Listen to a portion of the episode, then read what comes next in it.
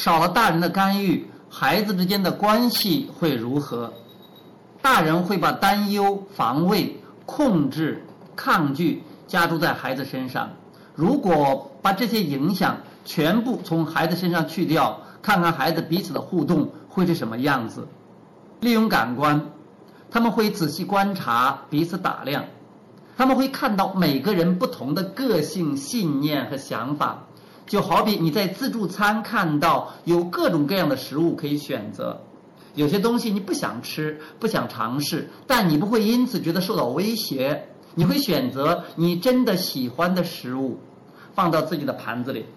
同样的，没有学到要把不想要的东西推开的孩子，只会受到想要的东西的吸引。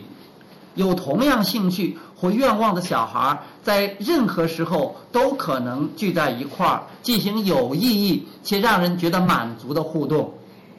个性不一样的孩子就不会聚在一起，最后就会创造出一个和谐的环境。很多人会说他们从没看过这样的环境，他们说的没错。也有人会说这种环境绝对不可能出现。他们说的也没错，因为在大人的管教下，能有充分自由去选择、不受成人意见左右的孩子少之又少。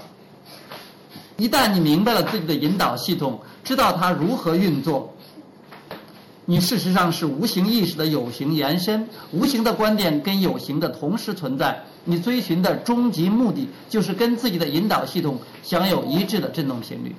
在所有的物质环境、教室情况或你目前的关系中，都有可能找到和谐。调整好自己的频率，你也可以变得像我们刚才形容的孩子那样。你可以跟他们互动，而不觉得需要移除他们身上你不想要的部分。你会倾向于只看到别人身上最好的一面，如同你内在的自己，也只看得到自己的优点。强大的吸引力法则会把你、你和你想要的东西汇聚在一起。